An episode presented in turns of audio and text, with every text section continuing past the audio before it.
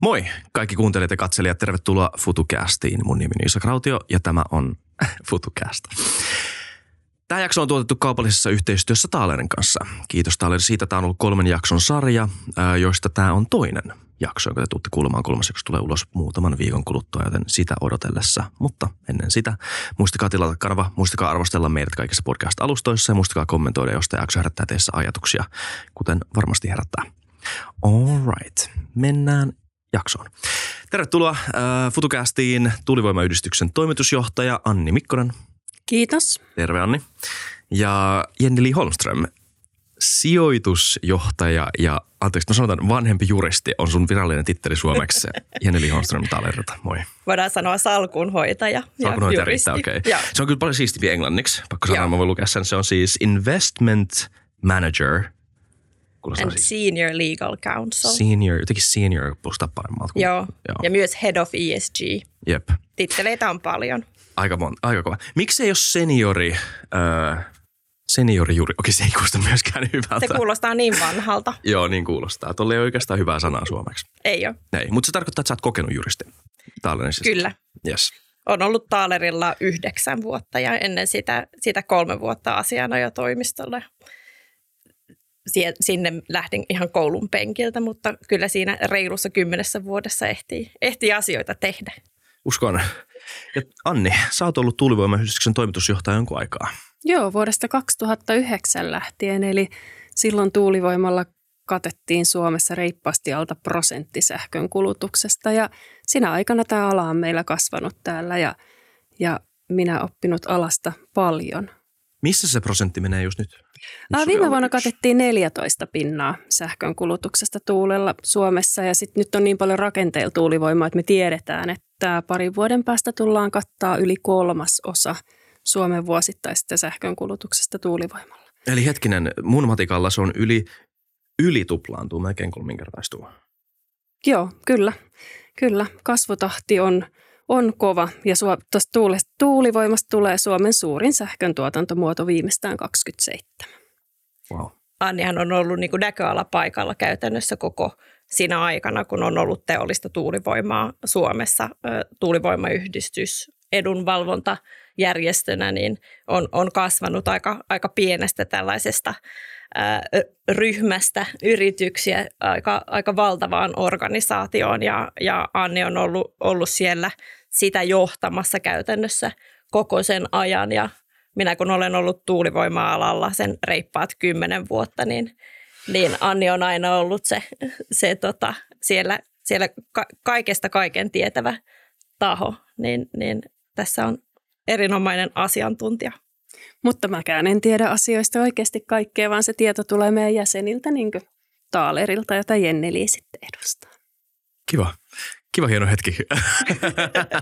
Ei, mutta jännää. Tämä on, mä oon venannut tätä jaksoa, koska meillä on siis ollut monta tuuli, tuulivoimajaksoa ja, ja, ja niissä on vuosien mittaan niissä kuullut sanoma. Ei nyt, mä sanon muuttunut, mutta asetelma on muuttunut aika paljon viime vuosina myös.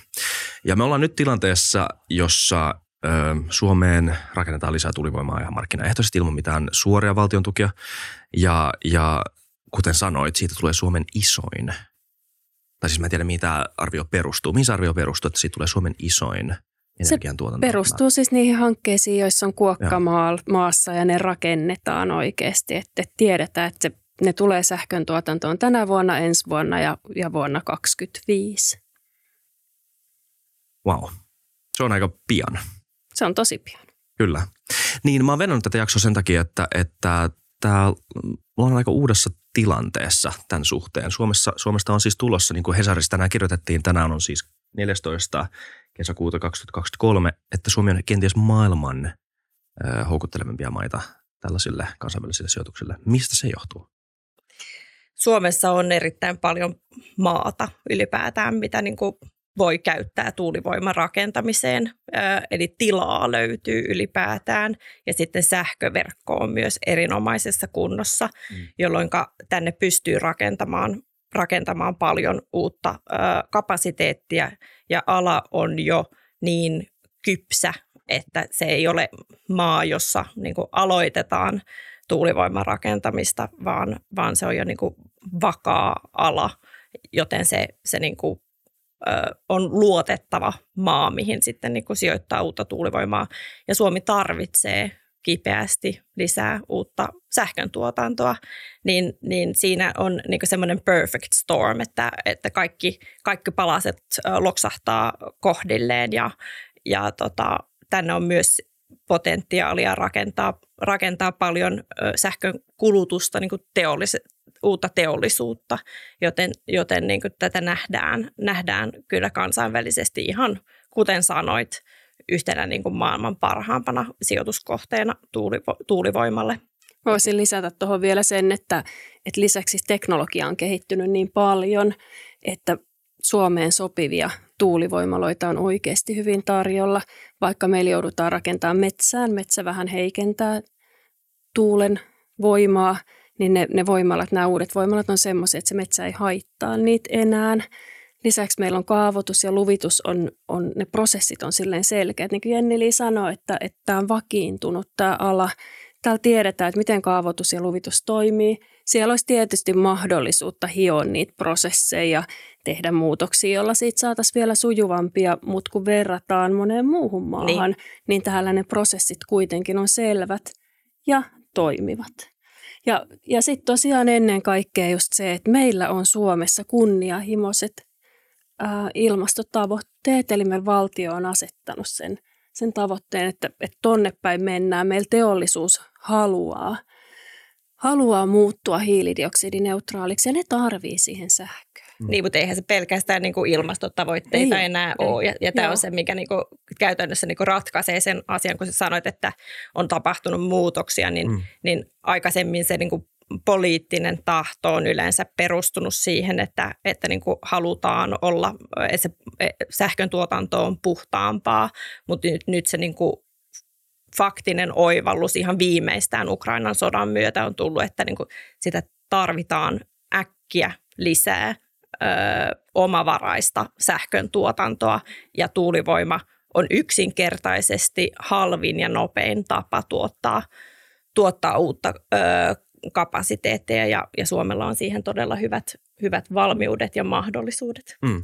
Puhutaanko vähän tästä lisää? Tämä on mielenkiintoinen asia, mitä kuulee siis puhutaan ylipäätään vihreästä siirtymästä tai whatever, mitä se on, miksi sitä halutaan kutsutaankaan, miksi sitä halutaan kutsuakaan, anteeksi. Niin tota, tämä, että siinä on tämä poliittinen elementti selkeästi, että halutaan, meillä on poliittiset tavoitteet, mitä tulee päästövähennyksiin, mutta meillä on myös, on myös huomattu, että tämä on se on siirtymä, se on asia, joka me tehdään myös talouden kasvun, tai siis tulevaisuuden talouskasvun edellytysten turvaamiseksi. Niin mikä on yhdistänyt nämä kaksi asiaa? Mikä on se mekanismi? Minkä te näette teidän työssänne olevan se, ne asiat, ne syyt, miksi nämä asiat on ikään kuin nivoutunut yhteen yhdenlaiseksi ja samanlaiseksi tota, intressiksi? Tai miksi näiden intressit on yhtenäistynyt tällä? No siis Jenni vähän viittasi siihen, että yksi, yksi iso asia on, on juuri se, että tuulivoima on niin edullista. Se on oikeasti edullista sähköä. Eli jos, jos teollisuuslaitos haluaa halpaa sähköä käyttöönsä, niin se kannattaa ostaa tuulivoima toimijalta.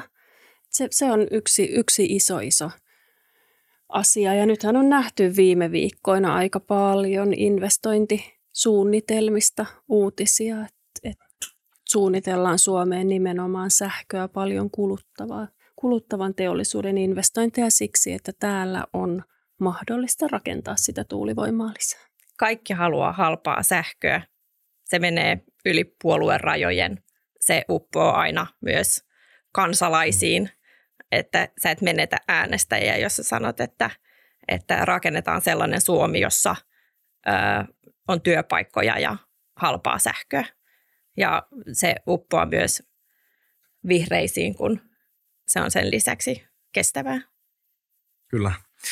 Missä tilanteessa sit, siis muut maat on tällä hetkellä verrattuna Suomeen? Me puhuttiin tässä paljon Suomen edusta, te mainitsitte muutamia syitä, miksi tai miten Suomi on edellä. Kaavoitusprosessi on tota, paljon selkeämpi täällä. Täällä on hyvä sähköverkko, Mutta missä tilanteessa muut Euroopan maat sit on? Kuinka vaihteleva se energiamurros tilanne siellä on? Se on hyvin vaihteleva. Mm. Riippuu ihan täysin maasta toiseen, että, että Suomi on edellä joissain asioissa ja sitten niin kuin vaikka Ruotsi on, on ehkä niin kuin kymmenen vuotta melkein niin kuin sit Suomea, Suomea edellä ja Tanskakin on, on, on, on rakentanut tuulivoimaa todella paljon pitempään kuin, kuin Suomessa. Et, ö, Länsi-Euroopassa on, on kyllä niin kuin hyvin kehittynyttä, mutta sitten esimerkiksi tota Itä, Itä-Euroopassa ja, ja tota, Amerikassakin niin on, on sekä, sekä Pohjois- että Etelä-Amerikassa niin on erittäin paljon potentiaalia niin kuin rakentaa lisää, että se, se vaihtelee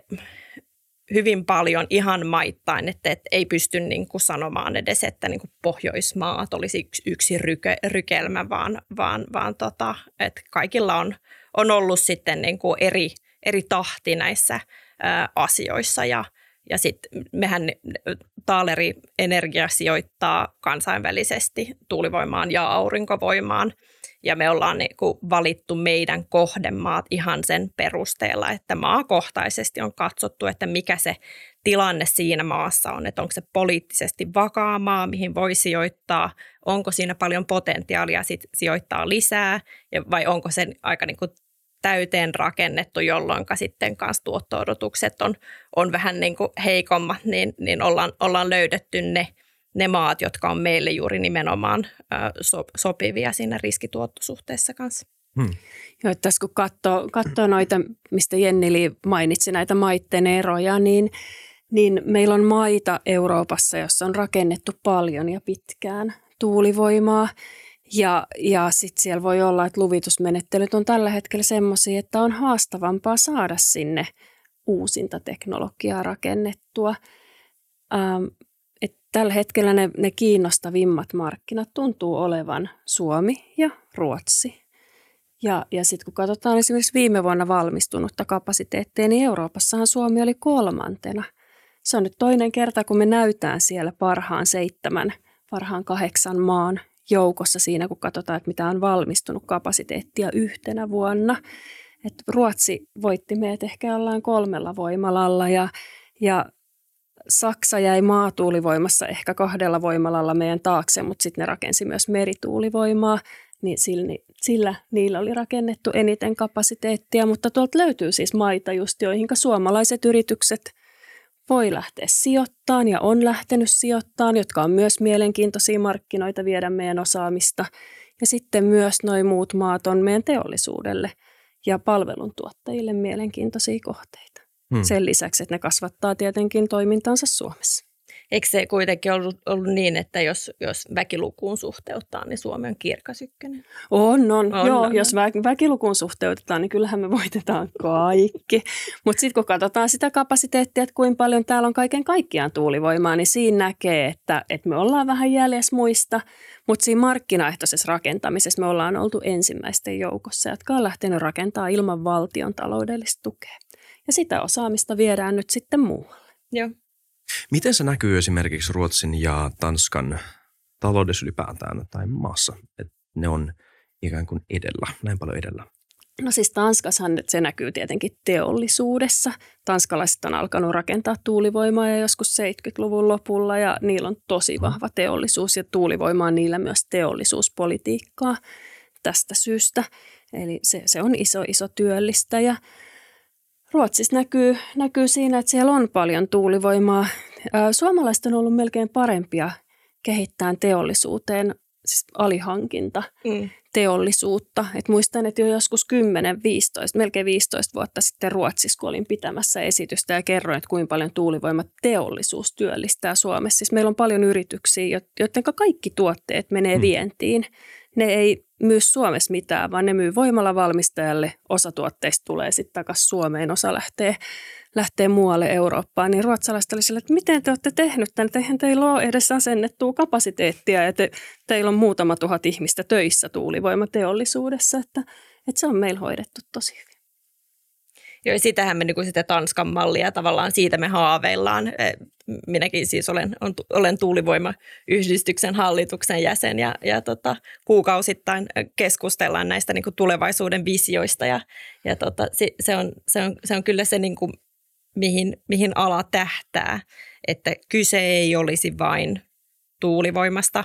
Ja se, se, on, se on kysymys, joka niinku, se tulee väistämättä ja se tulee niinku joka markkinassa, että, että niinku tuulivoima ei voi elää missään niinku, äh, siilossa, semmoisessa niinku vaakumissa, että se, niinku, sen, se on täysin riippuvainen muista energiantuotantomuotoista, se on muodoista ja se on riippuvainen myös siitä, että miten ylipäätään yhteiskunta kes- kehittyy niin, että on ö, niin kuin joustoa sekä, sekä kulutuksessa että, että tuotannossa ja se niin kuin power to act, se mihin se niin kuin ylipäätään kehittyy. Me ei voida rakentaa loputtomasti uutta tuulivoimakapasiteettia, ellei sitten myös niin kuin muut alat ole ottamassa sitä niin kuin vastaan ja elleikä sitä kehitytä kehitetä sellaiseksi niin kuin tuotteeksi, että sen voi jalostaa vientiin tai ylipäätään käyttää teollisuudessa tai käyttää liikenteessä. Että tämähän on niin kuin kaikille aivan täysin, täysin niin kuin selvä, selvä asia, että puhutaan niin kuin vaihtelevasta puhtaasta niin kuin sähkön tuotannosta ja se riippuu täysin siitä niin kuin yhteiskunnan sähköistymisestä, että, että miten, miten, tota, miten tämä niin kuin ala pystyy kehittymään ja miten sitä pystyy niin kuin rakentamaan ylipäätään lisää ja miten se kestävyys taataan. Hmm. Tästä kaupallisesta näkökulmasta, mikä, mitä etuja ja haasteita sillä että Suomi tulee just nyt tässä vaiheessa mukaan markkinoille näin isosti kansainvälisesti ö, verrattuna niin maihin, jotka on ollut edellä ja jotka tulee mahdollisesti jälkeen? No siis yksi iso etuhan meillä on nimenomaan se, että, että meidän tuulivoimalat on verrattain uutta tekniikkaa. Ne on moderneja, ne tuottaa tosi paljon sähköä. Ää, niiden käyttöikä on 35 vuotta vähintään, kun ää, joillain viisi vuotta sitten rakennetuilla se oli 25 vuotta, sitä vanhemmilla 20 vuotta. Eli, eli meillä on sitä, sitä parasta teknologiaa.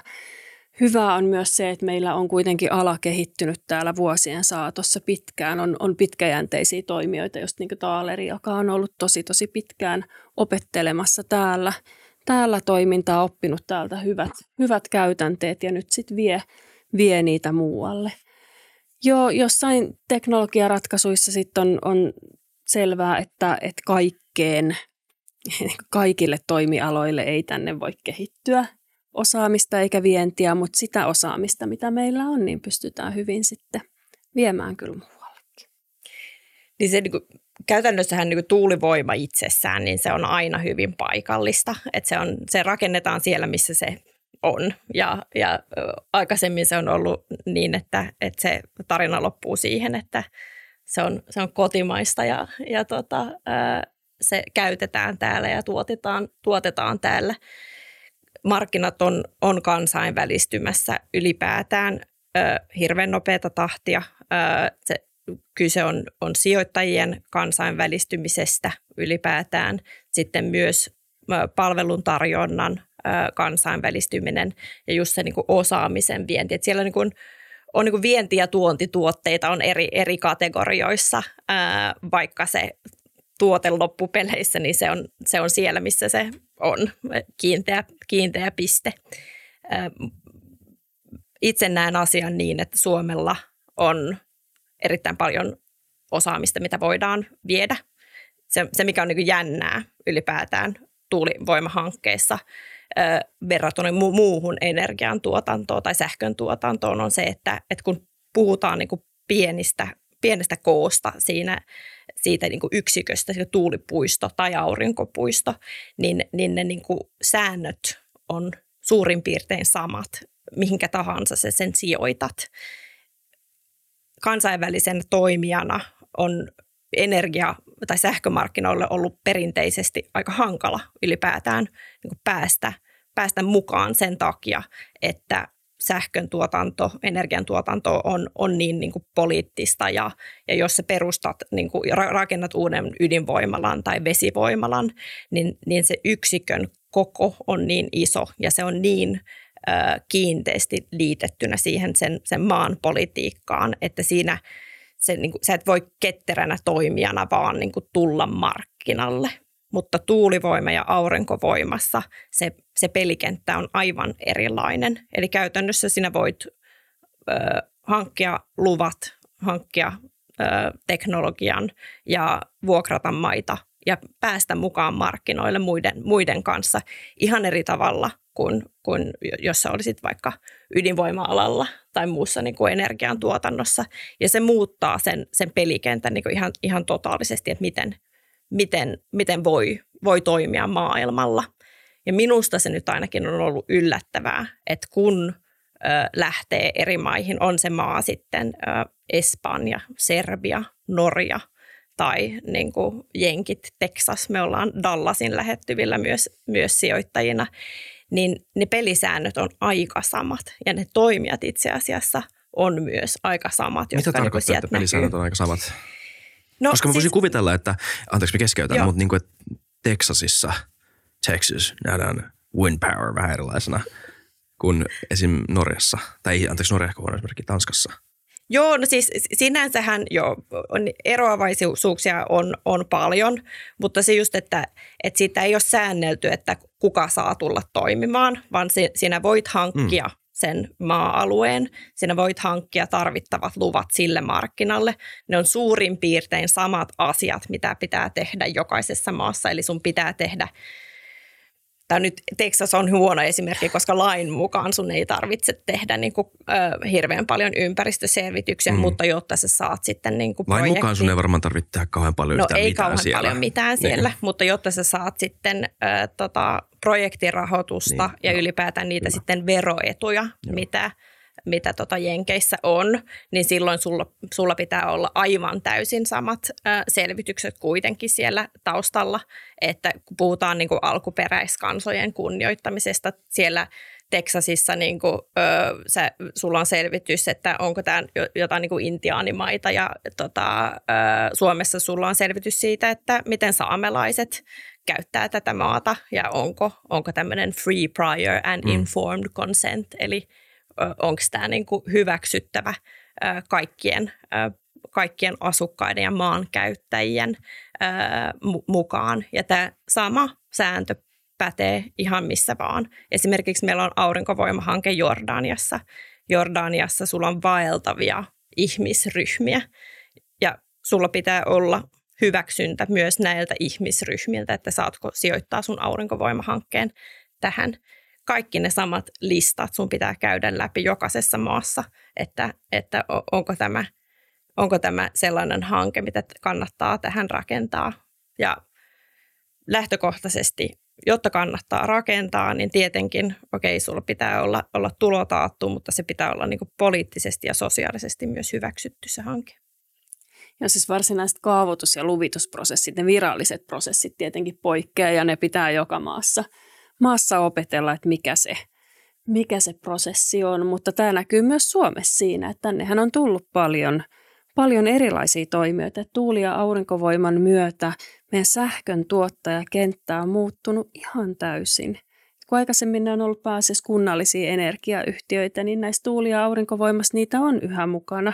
Mutta sitten on jos Taalerin kaltaisia mm. sijoittajia, täysin uusia tuulivoimayhtiöitä, kansainvälisiä toimijoita, jotka on tehnyt tuulivoimaa eri maissa, tullut sit Suomesta kiinnostunut ja tullut tänne, tänne sijoittamaan ja, ja kehittämään tuulivoimaa, niin samalla tavalla nyt sitten Taalerin kaltaiset toimijat vie omaa osaamistaan näihin muihin maihin, mutta joo, jokaisessa maassa pitää sitten se kaavoitus ja luvitus ja se prosessi opetella, mutta se on kuitenkin mahdollista. Mm-hmm. Kyllä, ja se on se, että se oma niin kuin oman pelikentän säännöt Suomessakin, että se, se, ne säännöt on selkeät, että millä tavalla sä saat tulla siihen maahan ja millä tavalla sä saat toimia siellä, millä tavalla sä saat sijoittaa ja että se niin kuin, sijoitusympäristö on, on vakaa. Nyt puhutaan kuitenkin niin kuin, hankkeista, joiden elinikä on 35 vuotta suurin piirtein, niin ne,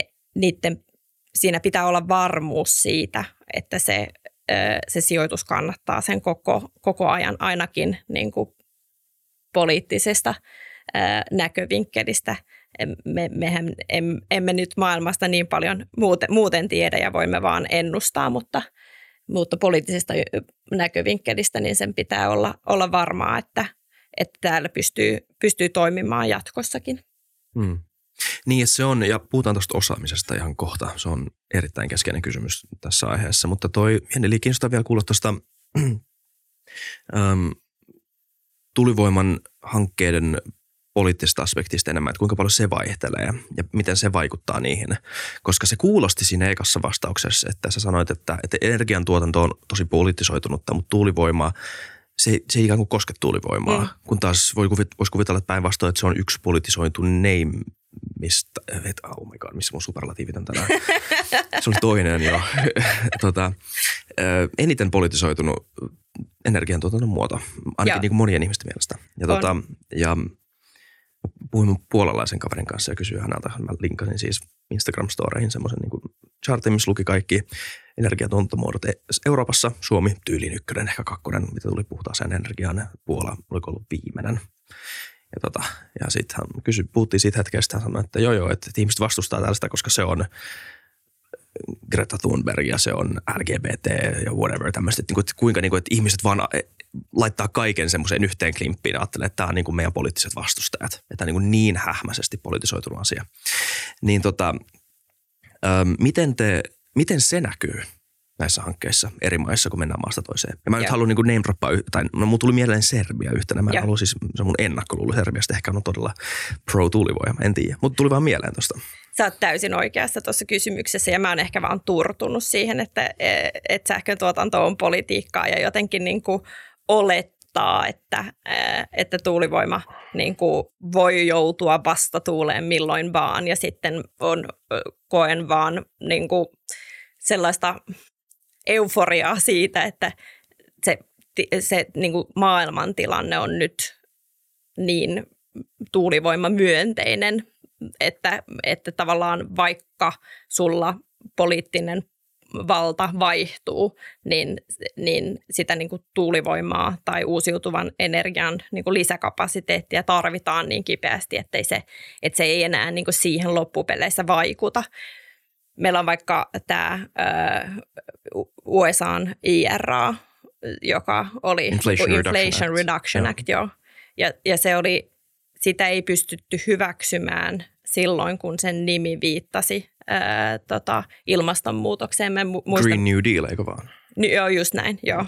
Mutta silloin se, niinku, se, se muotoiltiin tämmöisenä ää, vihreänä ja kestävän kehityksen asiana. Ja silloin sitä ei pystytty niin kuin populististen puolueiden keskuudessa, noin puolueen, siellä ei niin monta niitä ole, tota, hy- hyväksymään, mutta sitten heti kun nimi, nimi vaihtui Inflation Reduction Actiksi, niin sit, silloin sitä niin kuin asiaa pystyttiin hyväksymään. Eli, eli palataan siihen, että kaikki haluaa niin kuin ylipäätään, että on riittävästi sähköä, kun sähköistetään yhteiskuntaa ja kaikki haluaa, että se olisi halpaa.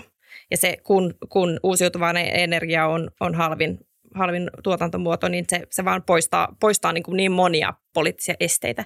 Kyllähän niitä niin kuin puuskia tulee tavallaan, niin kuin, että et, tapahtuu asioita ihan joka markkinassa, mutta mitä enemmän markkina on riippuvainen fossiilisista ö, tuotantomuodoista, sitä todennäköisempää se on, että loppupeleissä keksitään se ratkaisu siihen, että, että saadaan, saadaan ne, ne uudet hankkeet rakennettua. Se meidän sijoittajakunnassa niin aika monia jännittää, että me sijoitetaan Itä, Itä- ja Etelä-Eurooppaan, et, missä maat ei ole ehkä niin kuin tunnettuja siitä, että, että se poliittinen niin kuin vakaus on, on, on pitkäjänteistä ja sitten kun valta vaihtuu, niin voi mielipiteet vaihtua niin kuin nopeasti, Mut, mutta kun se asia on niin yksinkertainen tässä asiassa, he, heiltä on hävinnyt venäläinen kaasu, venäläinen sähkötuotanto, koko maa tarvitsee lisää sähköä, niin silloin, silloin tämä niin kuin poliittisoituneisuus, niin se, se, se myös niin kuin häviää. Ne maat taas, jotka ei ole yhtä riippuvaisia sitten siitä, että oikeasti tarvitsee lisää ö, sähkön tuotantoa, niin siellä, siellä se poliittinen riski voi olla paljon suurempi. Meillä on hirveän tuore kokemus siitä, miten, miten Norja esimerkiksi niin kuin viime syksynä esitti, että, että kansallistetaan käytännössä olemassa olevat tuulivoimat 40 prosenttisesti lyömällä siihen niin kuin verot päälle.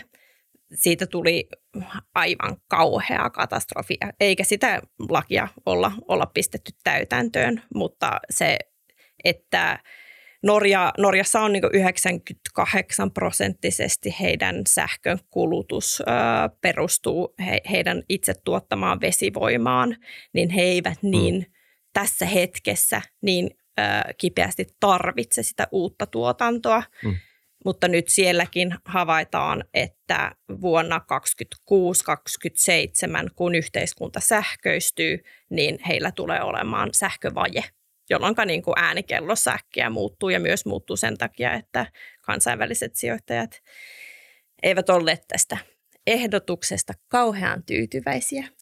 Mutta tässä nyt se, mikä, mikä näkyy voimakkaasti, on näkynyt Ruotsissa jonkin aikaa ja nyt tänä keväänä on ruvennut näkyy myös Suomessa ja, ja todennäköisesti tulee myös näihin muihin maihin, ehkä, ehkä Norjaankin jossain kohtaa on se, että näkee, että ne, se sähköä kuluttava teollisuus on ottanut ulostuloja, jossa he ilmoittaa, että hei, että, että me tarvitaan tätä tuulisähköä, me tarvitaan tuota aurinkosähköä, älkää asettako sille mitään poliittisia esteitä. Nimenomaan. Niitähän on nähty nyt Suomessa tänä keväänä. Ruotsissa se, se prosessi on ollut vähän pidemmällä, että siellä teollisuus on tullut enemmän, enemmän esille. Ehkä sitten Norjassakin on sen aika, että teollisuus rupeaa perään kuuluttaa sen puhtaan sähkön perään.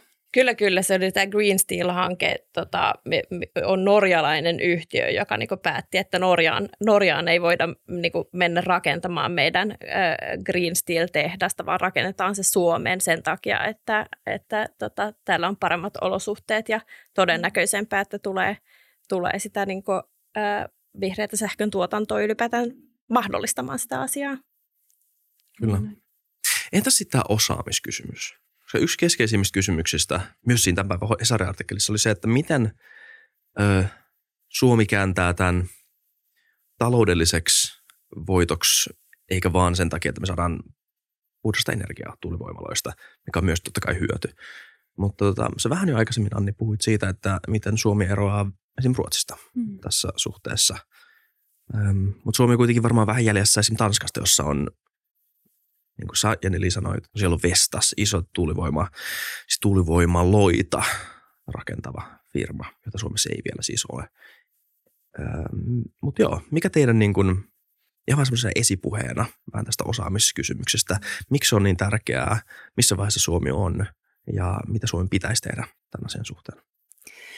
Joo, siis tuulivoima-alahan palkkaa koko ajan lisää ja lisää porukkaa, että, että ihan tota, jos, jos joku opiskelija tai alaa alan vaihtoa miettivä ihminen sattuu tätä podcastia kuunteleen, niin kannattaa oikeasti vähän vilkasta sitä tuuli, tuulivoimapuolelle työllistymismahdollisuuksia ja, ja kouluttautumista, koska meillä on siis jatkuva osaajapula jo Suomen sisällä.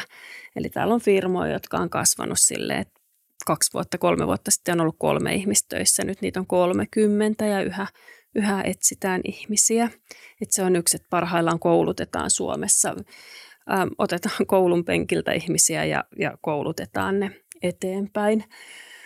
Ähm, sitten tätä osaamista tietysti lähdetään viemään myös muualle sitä myöten, että, että ensin opitaan täällä kuin toimitaan ja, ja sitten sit viedään, viedään muualle. Nimenomaan, ja se, se liittyy just siihen, siihen niin pointtiin, että vaikka sä rakennat tuulivoimaa Suomessa, niin se osaaminen, minkä sä oot kerrättänyt täällä, niin se on pätevää niin kuin muuallakin, et, et, koska ne säännöt, säännöt on, on niin samanlaisia. Me just siitä Serbia-esimerkistä, niin olen ollut läheisesti siis tekemisissä serbialaisten sijoitusten kanssa, ja siellä Taaleri oli mukana rakentamassa, rakentamassa ensimmäistä teollisen kokoluokan tuulivoimalaa ja, ja siellä käytiin sitten ihan kaikki, kaikki prosessit läpi siitä lähtien, että, että keskusteltiin niin kuin lain sisällöstä, että miten sen kannattaisi olla ja viranomaisten, viranomaisia käytännössä niin kuin opastettiin, että Suomessa tehdään tällä tavalla, että kannattaisiko teidänkin. Ja jotta esimerkiksi tämä hanke, että jotta se saa pankkilainan, niin se tarvitsee tällaisia asioita, jotta sä voit pantata omaisuutta. Siis, siis nämä peruskuviot, kuten sanoin, niin ne on, ne, on, ne on samanlaisia, vaatimukset on samanlaisia. Ja silloin kun mennään sellaisiin maihin, missä nämä kuviot ei ole paikallaan, niin se, että jos sä oot pienessä kotisuomessa niin tätä harjoitellut, niin, niin mm. täysin, täysin sovellettavissa niin kuin muihin ja ymmärrät ne haasteet, mitkä tulee myöhemmin vastaan, joten ö, se, se, se kokemus on, on vietävissä, vaikka kyllähän sitä Suom- Suomessakin niin tarvitaan, että ei nyt viedä kaikkea pois. Mutta se on, se on hauska, hauska niin kuin nähdä vaan, vaan miten, ö, miten meillä on yli kymmenessä maassa sijoituksia ja, ja se eroavaisuuksia, mutta kuitenkin isossa kuvassa marginaalisia. Mitä esimerkkejä tämmöisestä suomalaisesta osaamisesta on ulkomailla just nyt? No esimerkiksi yksi isoimpia, taitaa olla suurin, Euroopan suurin ää, tuulivoimalla kuljetusfirma on suomalainen, Silvasti. Tulee samasta kaupungista kuin minä, eli Jyväskylästä.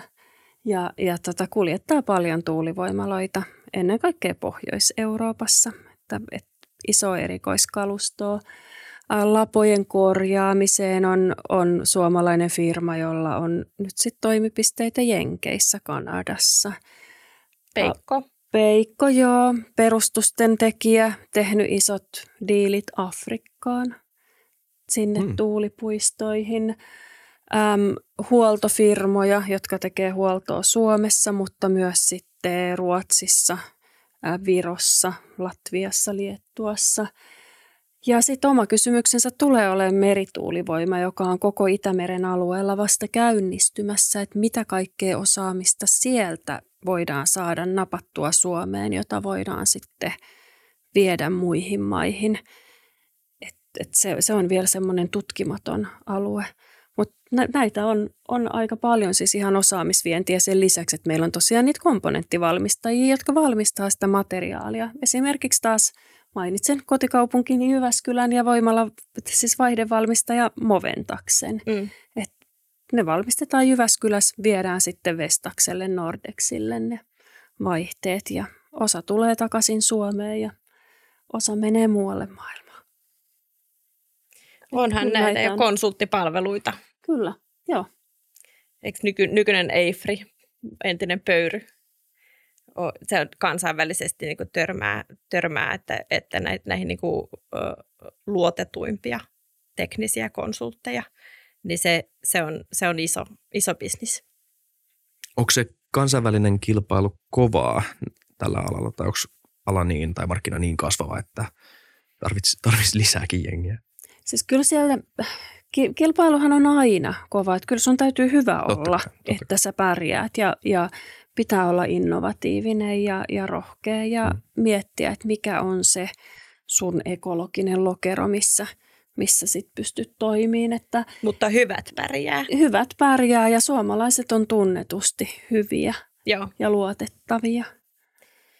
Näin se kyllä, kyllä on, että, että sinänsä esimerkiksi kun kun etsitään ää, tota, vastuullisuusasioissa ää, konsulttia, niin, niin siellä voi olla niin kuin hankala löytää ylipäätään niin kuin pätevää, että, että siinä on kyllä markkinarako rako olemassa, mutta, mutta tätä, kyllä kilpailutetaan niin kuin monen toimijan kesken, että kuka on se, se, se paras, paras niissä, että ei sieltä kuitenkaan semmoista niin kuin pulaa ole, etteikö palvelua saisi ostettua.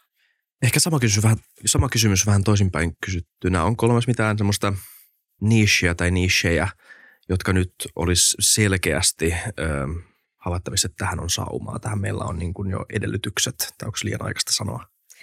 Se, se oli just se, mitä mä mainitsin, tämä niin kuin vastuullisuus, tämä niin kuin ESG, ESG niin kuin konsultti. Että se, joka niin kuin ottaa sen pel- pelikentän haltuun ja osaa tuottaa nimenomaisesti sitä, sitä niin kuin tuotetta, mitä, mitä tuulivoimasijoittaja tarvitsee, mm. koska se on, se on niin kuin paljon kuitenkin sitä, että pitää niin kuin osoittaa sitä, että on tehty, tehty tota, äh, lain, EU-sääntelyn ja ylipäätään sitten niin kuin kansainvälisten periaatteiden mukaisesti niin kuin vastuullisesti näitä, näitä asioita, niin, niin, niin se on äh, ihan viidakko ylipäätään se sääntely ja se muuttuu koko ajan ja siihen tarvitaan paljon asiantuntijoita. Ja toinen on sitten mun mainitsema merituulivoima. Semmoinen, niin. että se on tosi Itämeren alueella vielä, vielä tosi kehittymätöntä. Siellä on paljon meriteollisuudelle, ka- kaikelle semmoiselle, mitä, mitä Suomessa on paljon, mutta ei ole vielä merituulivoimaa tehnyt, niin siellä, siellä on mahdollisuuksia ja mahdollista ottaa sitä äh, palveluntuottajamarkkina-asemaa sitten. Yes. Okei, Suomeen ollaan rakentamassa tosi paljon uutta tuulivoimaa. Täällä on ylivoimaisesti eniten universumissa halpaa sähköä, puhdasta sähköä, bla bla bla, kaikkea tämmöistä hienoa, tosi hienoa juttua.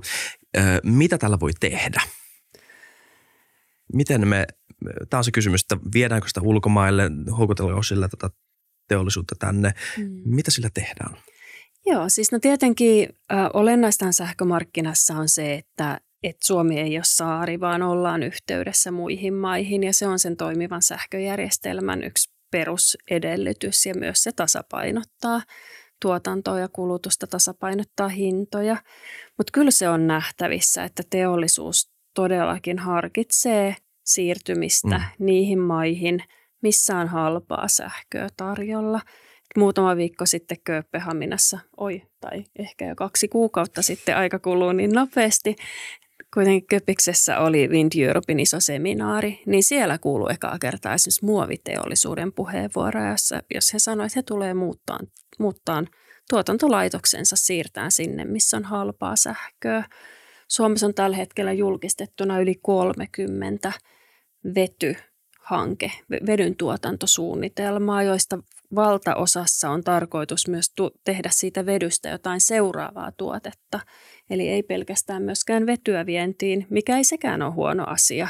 Vedyllä on huutava pula esimerkiksi Saksassa, mutta myöskin niitä suunnitelmia, että, että tehdään esimerkiksi lannoitetta, tehdään liikenteen polttoaineita, että jalostetaan sitäkin edelleen, niin, niin kyllähän näitä on tosi paljon. Ja Jenni Lii myös mainitsi sen vihreän vedyn investoin, investointisuunnitelmat, että et kyllä me nähdään, että tämä myös vetää sitä teollisuutta Suomeen. Niin kyllä siis Suomella on, on aivan loistava mahdollisuus niin kuin pärjätä siinä, siinä niin kuin kilpailussa siitä, että mihin maahan niin kuin sijoittaudutaan. Se, jos, jos miettii sitä, että mikä se on ollut niin kuin 80-luvulla ja 90-luvulla, että ö, ö, teollisuus on siirtynyt sinne, missä on halpaa työvoimaa, niin se, se, se niin kuin nyt on automatisointi kaikessa teollisuudessa ja se itse asiassa niin kuin ratkaisevampi tekijä on se, että, että se, se sähkö on halpaa, jolloin jolloinka yritykset tulee valitsemaan sen maan, mihin ne menee ja, ja Suomi, Suomella on kaikki niin kuin mahdollisuudet pärjätä erinomaisen hyvin siinä kilpailussa, että kyllä tämä on semmoinen – kultainen mahdollisuus, mitä ei pitäisi niin kuin missata. Mun mielestä se näyttää tosi lupaavalta. Mä en ole, en ole nähnyt mitään viitteitä siitä, etteikö Suomi tulisi tässä asiassa pärjäämään ja toivottavasti seuraava hallitus myös sitten niin kuin pitää sitä linjaa, että, että tota, ää, tehdään tästä semmoinen niin kuin jackpot ää, Suomelle ja, ja Suomella on sitten se seuraava, seuraava öljy niin sanotusti, jonka lähtö on siinä ö, tuulivoimassa ja sähkössä, mutta mikä jalostetaan käytännössä sovellettavaksi ihan niin kuin koko, koko yhteiskunnan to, toimimiseen ja kaikenlaiseen vientiin, kuten Anni sanoi. Kuinka kirjaimellinen toi analogia on sulla? Tai ei kirjaimellinen, mutta kuinka, niin kuin, kuinka paljon sä niin kuin nojaat tuohon, että se on Suomen uusi öljy ikään kuin? kyllä se on niin kuin lähtökohtainen niin kuin filosofia, että ihan miten en näe sille asialle, vaikka sitä kuinka analysoi, niin en löydä sille tavallaan niin kuin vastaväitteitä, että miksi tämä ei toimisi.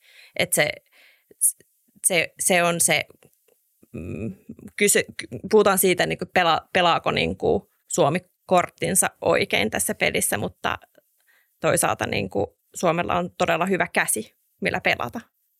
Hmm.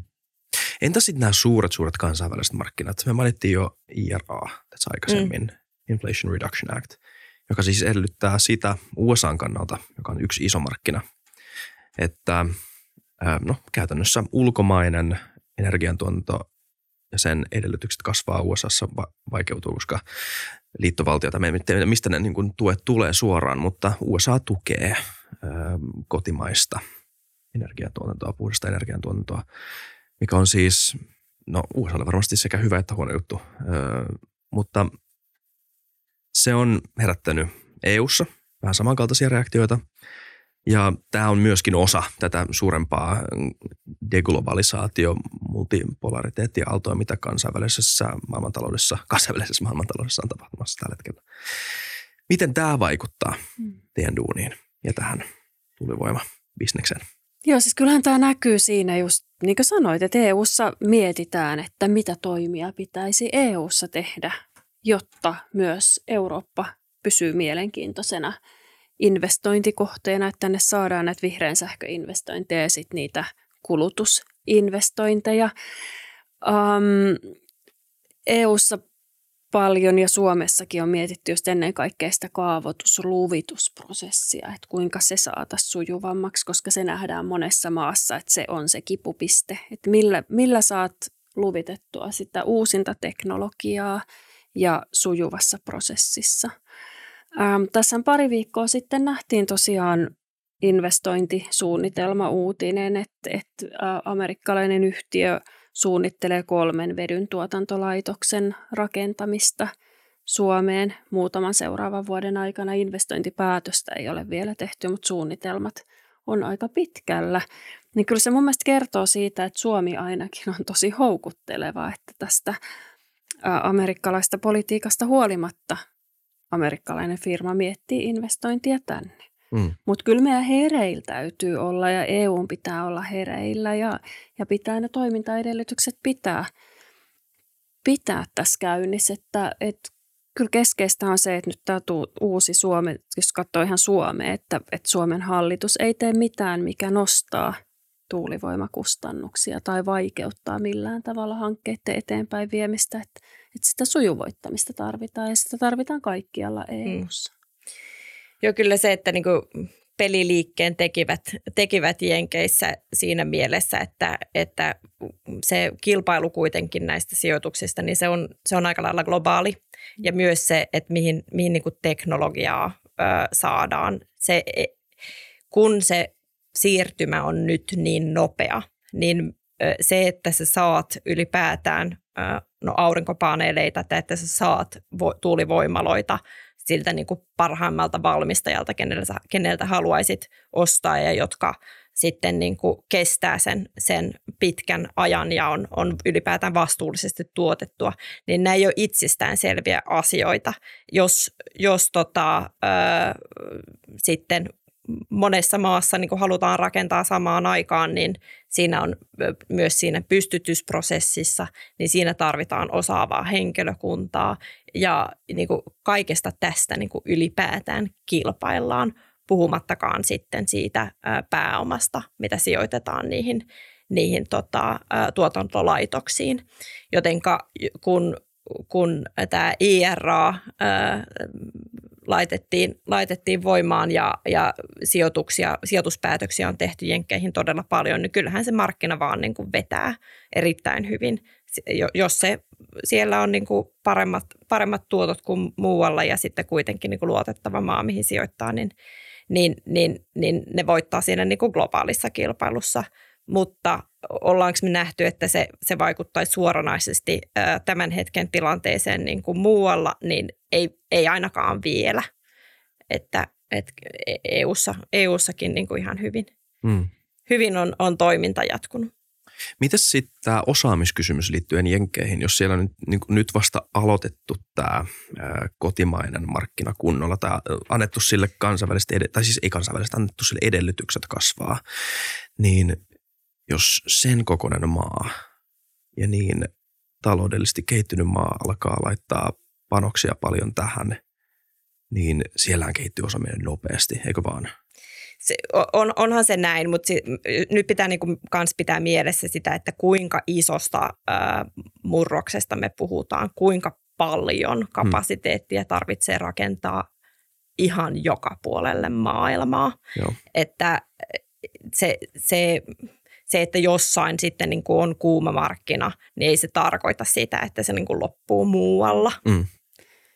Joo, siis Global Wind Energy Council tuossa just ähm, arvioi, että, että kaikkea sitä, se, se tuulivoimarakentaminen ja aurinkovoimarakentaminen, mitä viime vuonna on maailmassa ollut, niin se ei riitä mihinkään, että kaikkialla pitäisi kasvattaa niitä määriä, jotta, jotta sitä sähköä saadaan riittävästi ja jotta pystytään vastaan myöskin ilmastonmuutoskysymyksiin. Et, et mm. Vaikka me puhutaan paljon tästä mm. markkinaehtoisuudesta ja siitä, että sitä sähköä oikeasti faktisesti tarvitaan, niin myös se ilmastonmuutos siellä kuitenkin takana sit on ja, ja siihen on valtava tarve, että sitä sähköä tarvitaan ja, ja kyllä sitä tarvii sitä rakentamismäärää kasvattaa jo USAssa, mutta Euroopassa, Aasiassa – Afrikassa kaikkialla. Ja kyllähän niin kuin Jenkeissä on entuudestaankin niin kuin paljon jo ollut, että kyse oli lähinnä niin kuin siitä, että kun, kun tarvitaan nopeasti lisää kapasiteettia ja just, että se, että se kilpailu kansainvälisellä markkinalla, että tuolla, tuolla niin kuin keinolla pystyttiin tavallaan niin kuin boostaamaan sitä semmoiseen niin kuin eksponentiaaliseen nousuun, mutta mut kyllähän se ala on ollut olemassa jo jonkun aikaa siellä, että ei siitä ole kyse kuitenkaan. Joo, jos katsotaan ä, tuulivoimakapasiteettia eri maissa, niin Kiina on ykkönen. Siellä on kaikkein eniten rakennettua tuulivoimaa, niin maa- kuin merituulivoimaa. USA on kakkonen, eli hmm. ei ne nollasta tuulivoimassa on nyt Joo. lähtenyt. Kyllä siellä sitä kyllä. määrää on paljon. Sitten taitaa tulla muistaakseni Saksa seuraavana – ja sitten olisiko Intiaa ja sitten muita Euroopan maita tulee taas sitten Ranskaa ja UKta, että, että kyllä ne, Et isot maat on ehtinyt jo rakentaa. Isot maat on ehtinyt jo rakentaa, ja, ja, mutta tarve on kaikkialla saada sitä lisää. Joo. Missä te näette tämän tilanteen kymmenen vuoden kuluttua? Tai Suomen liittyen tuulivoimaan? Kymmenen vuoden päästä me nähdään, että, että no, tuulivoima on merkittävä sähkön tuotantomuoto. Se on aika selvä, koska se kasvaa isoimmaksi sähkön tuotantomuodoksi Suomessa ja parissa vuodessa, mutta mut me nähdään, että sitä tulee yhä lisää. Tul- merituulivoimarakentaminen on myös käynnistynyt kunnolla kymmenen vuoden sisällä, mutta maatuulivoimaa rakennetaan yhä. Nähdään, että tuota teollisuutta on tullut vetytaloutta, muita Power X-ratkaisuja – ja kyllä, kyllä me nähdään, että se rakentaminen yhä jatkuu. Et, et meidän ajatuksena on, on se, että energian kulutuksessa, kun tällä hetkellähän sähkön tuotanto on vain pieni osa kaikkea energian kulutusta, että sitten siinä on lämpö, liikenne, teollisuus, niin kyllä se painopiste menee sinne sähköön. Ja, ja joskus 2040 ehkä kaksi kolmasosaa Suomen kulutetusta energiasta on sitten sähköä ja siitä iso osa tuulta. Nimenomaan. Eli yhteiskunta on sähköistynyt ja myös tavallaan tottunut vaihtelevaan tuotantoon ja on kypsynyt sellaiseksi, että se pystyy muuttamaan sähköä eri, erityyppisiksi vienti, vientituotteiksi. Ja se, on, se on meidän peruskivi hmm. johtavalle niin kuin, teollisuudelle Suomessa. Hyvä. Kiitos. Onko se mitään loppukommentteja, mitä sitten vielä haluatte sanoa tähän loppuun? Tai, tai tota, mä en keksi mitään tarkentavaa kysymystä enää tuohon. No, mä täytyy sanoa, että Jennilillä oli niin hyvä kiteytys. Että Joo, se oli tosi hyvä, tosi hyvä. Tähän on kyllä hyvä lopettaa. Joo, niin munkin mielestä, koska se oli aika tyhjentävä. Ähm, kiitos molemmille teille vierailusta. Ja tota, kyllä, terve. Nähdään ensi jakso, olipa lopetus. Nähdään ensi jaksossa kaikki kuuntelijat ja katselijat. Muistakaa tilata karva, muistakaa kommentoida, muistakaa arvostella ja nähdään ensi kerralla.